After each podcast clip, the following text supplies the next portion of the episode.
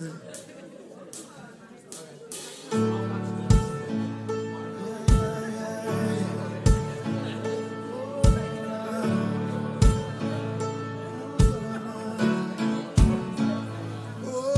Thanks for listening to one of the audio messages from Cornerstone Church Airdrie. My name is Brad, and I'm the lead campus pastor and primary preaching voice here at Cornerstone Church Airdrie. We believe that the God who spoke so clearly all through the pages of Scripture is still speaking to his kids today. So if it's me who's speaking to you or someone else on this recording, as you listen, we pray that you would know God, know his hope, know his purpose, and know his power. Enjoy the message. But still your house of choice was broken vessels made of dirt. So make my heart your home. If you'd like to, to jo- follow along with us or join with us or be a part of the, the scripture reading that we're doing this morning, you can turn to Romans chapter 12. Now, last week I had mentioned that we were going to be starting a series on Philippians, and astute Bible scholars may be able to recognize that Romans chapter 12 isn't in Philippians.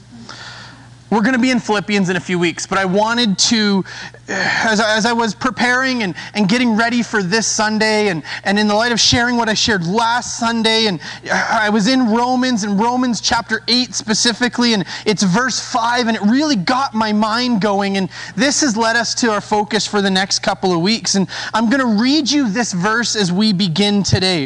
It, it is, this isn't our text for today, but it will be our text for next Sunday. So if you want to get ahead, if you're one of those people, if, if you want to write it down, if you want to study it, if you want to think about it, read it in 10 different translations, look it up in the Greek, put it to music, sing it, whatever you want to do with it, Romans chapter 8, verse 5 will be our focus for next week. And this verse says, "To those who live according to the flesh, or those who live according to the flesh, have their mind set on what the flesh desires. But those who live in accordance with the Spirit have their mind set on what the Spirit desires." And as I read this passage, I began to reflect on the idea of mindsets and our mindsets and how powerful a mindset can be and where our thoughts and our minds rest on is, is just about everything we say and we do and we experience. And when our mind is set on the Spirit, it leads to something. And when our mind is set on the flesh, it also leads to something. And this verse and these ideas that, that this verse began to set me down these ideas that down this path that we're going to be over the next couple of weeks and i think it's really important that we talk about mindsets and the power of our mind and the power of, of our thoughts and, and all of these kinds of things in this kind of season because there is so much that can, can alter our mindset. The news, and we, we see the news on the coronavirus, and we see the news on, on all the rioting and the, the racial injustice down in the States, and we, we see the news about so many things, and it can pull our mindset away from the things of the Spirit, even though there is connection to the Spirit in all of those things. We, we can still be pulled away and, and robbed of our minds being on the Spirit, but they can end up on the flesh because the flesh is so palpable and powerful around us. But this morning we're going to begin this journey by looking at Romans 12, 1 and 2 as our beginning point for the next few weeks. Now, Jesus said, Love the Lord your God with all your heart, your soul, strength, and mind. Love the Lord your God with your mind. Scripture will talk about peace of mind, or to set our minds on things above, or to let the attitude of your mind. Over and over again, Scripture, in Scripture, we see references to the way that we think. And there's a reason for that. Because if you say yes to the Lord or to Jesus as the Lord of your life, a miracle occurs. The Holy Spirit comes within us and we are born again and we are regenerated and we pass from death to life and we have the life of Jesus in us and we we see and when God looks at us, what he sees is his son. He sees Christ in us. The Bible will talk about our bodies, our physical bodies and how outwardly they're perishing no matter what we do and no matter the steps we take to try and prolong that and stretch it out as far as we can, no matter the number of push ups we do and the, the number of salads we eat, outwardly our bodies are perishing. But the bottom line is that unless Jesus comes back before, all of our physical bodies will eventually perish. And the Bible talks about this battle that goes on inside us and shapes our minds and our bodies, and it's highlighted for us in this verse from Romans 8. There is our spirit, which wants to worship God, wants to glorify God. Our spirit wants to put God first and love God with everything that we are. But then there's this other side of us, our flesh. And not so much any of those things. So then the question is, is posed what is winning your war? The war for your body and mind, is it your spirit? the Spirit of God in you, or is it your flesh? What is going to rule in your life, your spirit or your flesh? And so today in Romans chapter 12, we're going to begin to look at this battle and see what Scripture has to say. The verses say, say this Therefore, I urge you, brothers, in view of God's mercy. Now, Paul had spent the first 11 chapters of the book of Romans writing to these Christians in Rome, explaining the scope of God's salvation how merciful God was with us. That it wasn't by keeping the law and it wasn't by doing all the rules that we became right with God, but it's by the justifying, sanctifying, glorifying work of the Holy Spirit that we are made right. And so he's outlining all that God has done for us that, that we cannot do for ourselves. And so now in chapter 12, he begins to turn it and say, So, because of all of that, because of what we've talked about for the last 11 chapters, because of what God has done, now this. Now, this is who we can be. And so, in light of God's mercy, offer your bodies as, li- as a living sacrifice, holy and pleasing to God. This is your true and proper worship. This is your reasonable act of worship, maybe what, what your Bible translation is, it says. Paul, Paul is saying this. He's saying this is a rational thing to do. In light of what God has done for us, it would make sense for us to live a devoted life, body, soul, and spirit. And the picture that he's drawing here is back to temple worship, where they would bring the lamb or, or, the birds or, or whatever they would bring, and the sacrifices would be put on the altar, and they would be a living sacrifice. You wouldn't bring something dead to the temple, you would bring the animal alive. And Paul is saying, This is what I want you to see yourselves in. You are a living sacrifice. My life every day is being presented as available to God, my life is given as worship to God every day. But the challenge that we all face in each one of our own lives is that living sacrifices tend to crawl off the altar. It's one thing in, in times like this where we're gathered together as church, or at least we're watching church online in these moments where, where we can worship like, oh God, and, and, and get up on the altar. Oh God, all of this is yours, all of me for all of you. There's no place I'd rather be than here in your presence. And then tomorrow morning happens. Traffic happens. That person in your office who ate the last donut before you got one happens news and opinion and Facebook happen. And it's so easy to, to fall off the altar, and, and our life becomes about us and not actually about God at all. It becomes about me. And, and Paul says, This is what I want you to see. The ultimate reasonable end goal of our lives is that we would become people of unending worship. That means that I'm walking out of my or walking out my life in such a way that my life is presented to God for his purposes, his glory and his honor. And so, if this then is where all, we all should be headed in light of God's mercy in our lives, how do we ensure that we get there? And verse 2 lays out a bit of a map for us. Paul, Paul says, in order to do this, he says, Do not conform to the pattern of this world but be transformed by the renewing of your mind. Then you will be able to test and approve what God's will is, his good, pleasing, and perfect will. He says, the logical and reasonable response to God's mercy in our lives is that we would present our bodies, our lives to God. So, how do we do that? And he gives us two things that we need to do. Well, one is something not to do, and the other is something that we should do. First, he says, do not allow this world and its ways and the way it works to form you. Paul is saying that every day you we we live in a world that's going to try to have you and, and have you be poured out into a certain way of thinking, trying to dictate the things that you feel and believe and accept to try and form you in a certain way. And Paul says, don't do that. But that's not the emphasis of this, this passage, this verse, this sentence. The emphasis isn't on what we should not be doing. The emphasis is on the second part that, of the call that Paul gives. The emphasis is on instead of do, instead of that, instead of being conformed, do this. He says, be transformed. Be changed through the renewing of your mind. Now, the word transformed that, that's used here is, is really interesting and special and remarkable because it paints a really amazing picture of what this means.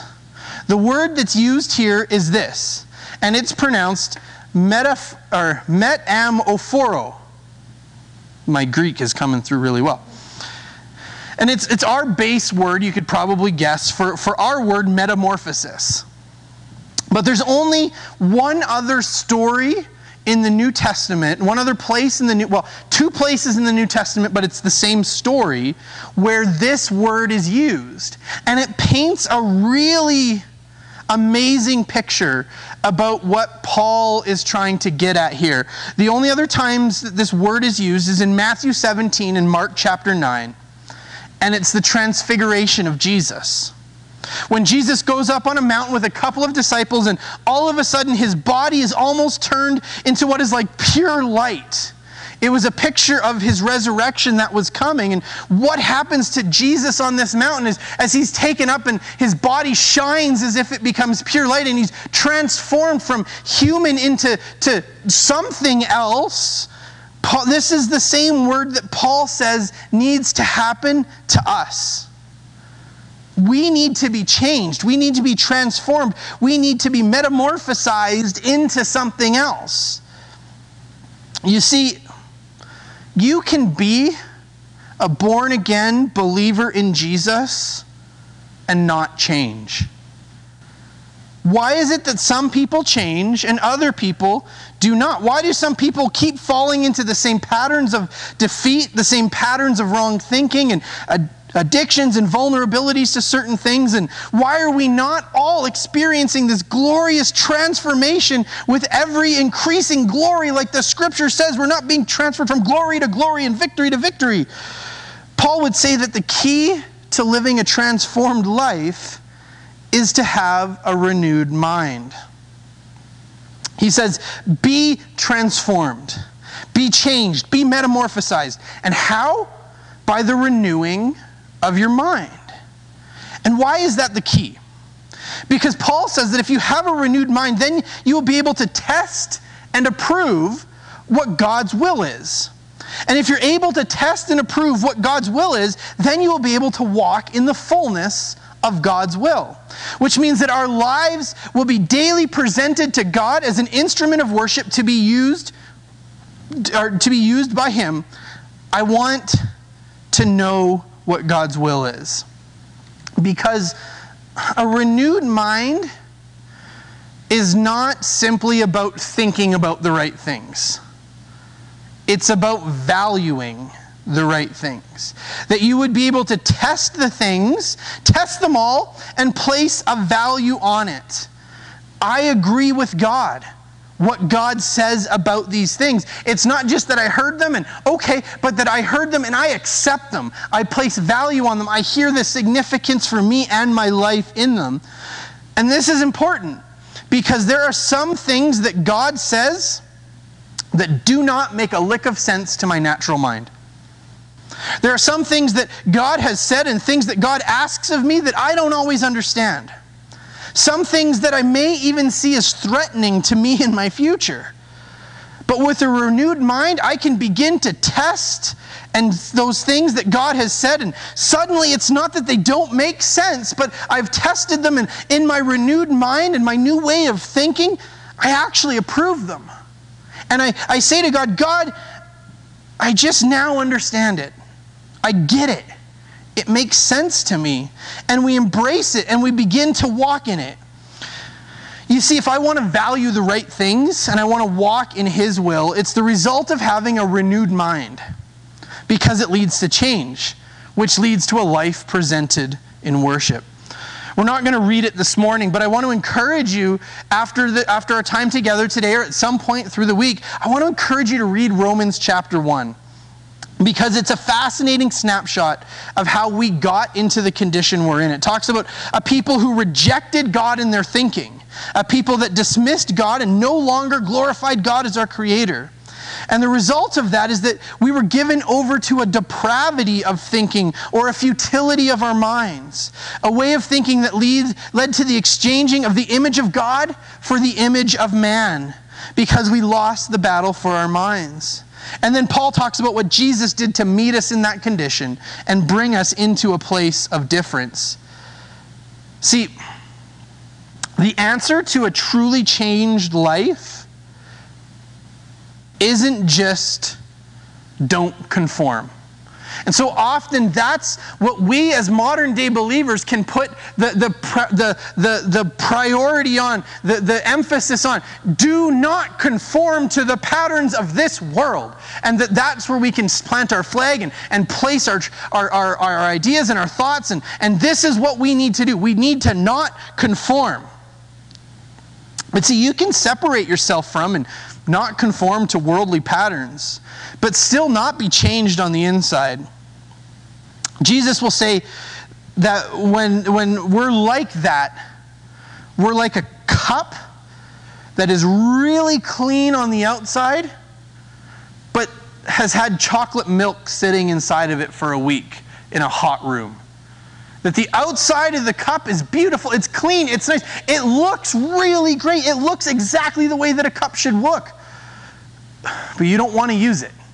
Because when you look on the inside, it's a mess.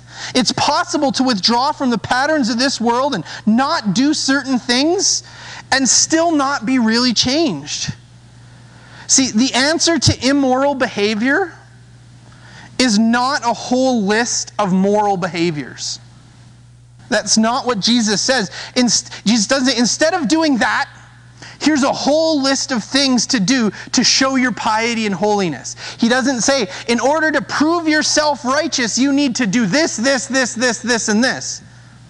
The answer for the need for change isn't er, in, in our lives isn't more resolution in my heart, more disciplined commitment. Because even if I can be more disciplined and more committed and more resolved, and that might make me a better me, it will not make me like Jesus. Because for me to be like Jesus, it's going to take a whole lot more than anything my commitment, resolve, or discipline could ever begin to think about hoping to ever begin to do. It's going to require the Holy Spirit working in me that's renewing my mind and, and thinking so that I can discover and adopt what God's perfect and pleasing will is for my life. And as I say yes to that and am in agreement with that, my life then becomes this object, this thing of worship to God. That every day my life belongs to Him. And I cannot and I will not get there because I tried harder. I didn't get there because I really worked at it. God doesn't just set out this whole list of things and say, if you do this, this, this, this, and this, then you will become that. God is going to change you by us being changed by Him. Listen to this God isn't going to change you by you changing you. God isn't going to change you because you changed you. God is going to change you by Him changing us. Now, there is this partnering with Him where we're open where we open ourselves up to Him, and this is why repentance is so powerful. We can sometimes see repentance in our life as how bad can I feel about the things that I've done? The fact that we can feel guilt and shame about something we have done is simply a result of the things that, that we have done. The fact that you can feel guilt and shame in a way is a good thing because it means that our conscience, our, our, our God morality is still active in us. If we lose those things in our lives, we lose our connection to God and to His will for our lives. We have a seared conscience. But repentance is not just feeling really bad. It's not living in guilt and shame, but it's taking our guilt and our shame away. It's recognizing that I have sinned and it was wrong and I am guilty and I'm ashamed of what I did. But I'm not, or but I'm going to turn around and I'm going to change my mindset, change my way of thinking, change my, my way of living, so that the guilt and shame are no longer part of this new path. That was the old path. That was the old way of doing things. And I have repented and I have changed, so I can leave my guilt and my shame behind. And so, according to the verse in Romans 8 that we read earlier, that we are definitely not looking at this week, but next week, that verse tells us that all of our ways are thinking, all of our ways of thinking, all of our mindsets about things are either taking us to our flesh or to our spirit, to death or to life. And this is why I think that these, nev- these next several weeks are really crucial for us because many of us, for many of us, this could be the very thing that is the difference for you. How do I grow? How, how do I become more like Jesus? How, how do I not let the fear and worry of our time and season, the anxiety about everything that's happening, how do I not let that overwhelm me? How do I capture my thoughts and my emotions? How do I have breakthrough in my life? How do I finally move forward in this? How do I get out of these repeated patterns of again and again? How do I heal myself and my relationship? How do I restore my strained marriage? How do I move forward in everything that's going on? It's not just about becoming a more disciplined disciplined Christian. It's not about doing the right thing or doing more right things. It's about becoming like Jesus. It's about becoming transformed. It's about allowing God to work on us in the inside and allowing the Spirit to change us there and the overflow of that being on our outside and the things that we do. It's about the renewal of our minds. Now, to renew something means to make it new. And that doesn't mean just a fix up or a touch up or a new coat of paint. It means taking down the old and putting where the old used to be something new and right. It's not just flipping a house, it's a full on renovation. And for some of us, we've been trying to live in touch ups and in new coats of paint. We've been trying to, to just give a little touch up to my life or a new coat of paint to my life to make it, it look better. We've been trying to just tweak and change ourselves, adjust this and that, maybe move the furniture around inside of our lives to make it feel fresh. But it's not doing the real deep work that we know needs to be done inside of us. This, the new coat of paint may make a house look nicer, but it doesn't change a foundation issue. And some of us don't simply have a paint color change needed. We need our foundation issues addressed. And we need our mindsets not just adjusted or tweaked, we need them to be made new. And we need to begin with repentance. Because repentance helps us to take off all the old and it begins to make it possible for the new to be put in its place. Not so that we can become a better us, but so that we can become more like Jesus old attitudes, old beliefs, old way of doing things, all moved aside for more of Jesus. I want to conclude my message with, with this idea for you. The more we give ourselves over to God and His Word, the more He will strengthen you and empower you in your will to do His will. The more we give ourselves over to God and His Word, the more He will strengthen you and empower you in your will to do His will, to have the freedom and the power to choose God's will. And we live in a world where every single day it is going to try and conform us to a way of thinking. It beats us down and breaks us down to where we no longer think like people who have the will to do what is right, the will to choose God, the will to put God first. And when we think about the renewing of our minds, it says, when they are renewed, you will be able to assess and value the will of God in your life, and you will have the desire to do it. The Spirit wants to work in us today. Today is Pentecost Sunday, where, where we remember the pouring out of the Holy Spirit, and that same Holy Spirit wants to be poured out on you and your life and your mindset today. The Spirit wants to re- renew your mind and your thoughts for you to be able to say today, yeah, that's right. I need to be changed. I need to see that change. The way that I think change, the way that I do things change. That thing that I think of in my life as no big deal, even though I kind of know it really is it really is a big deal. That decision that I'm making because it's the right thing to do, it's not what God wants. That attitude about what is or isn't fair to me, it actually doesn't matter. That habit that I've justified and allowed myself to come back to again and again and again, it needs to be broken. Because a renewed mind breaks down resistance to God's rule in our lives. Renewal gives him greater influence in us, even over our own will. And that's why Jesus said, May your will be done on earth as it is in heaven. Why would he ask us to pray that? Because a renewed mind and a transformed life brings us to this place of willingness in our heart that used to be a point of struggle. Brings victory where there was only defeat. Brings light where there was only darkness. Brings life where there was only death. And it's what the Spirit wants to do in you today. So I'm going to invite you to take some time today and reflect. Where do I need to repent? Where does my mindset need to be renewed? And bring it to God and allow Him to change you, to transform you, to metamorphosize you.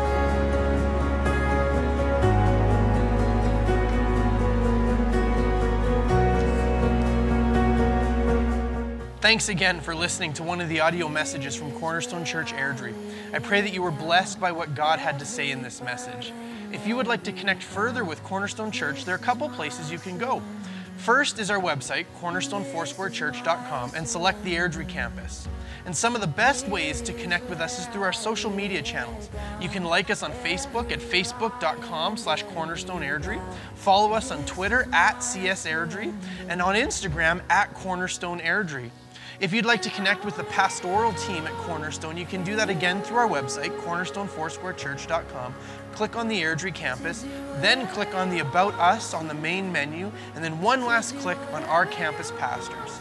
You can also subscribe to our podcast on iTunes and get new messages delivered directly to you. We are so thankful to be able to share the gospel message of Jesus Christ with our community in Airdrie and with you today. At Cornerstone Church Airdrie, we are a family not by blood, but a family that's been bought by blood. And that family includes you. We follow Jesus together as family we go. Every burden, every crown, this is my surrender.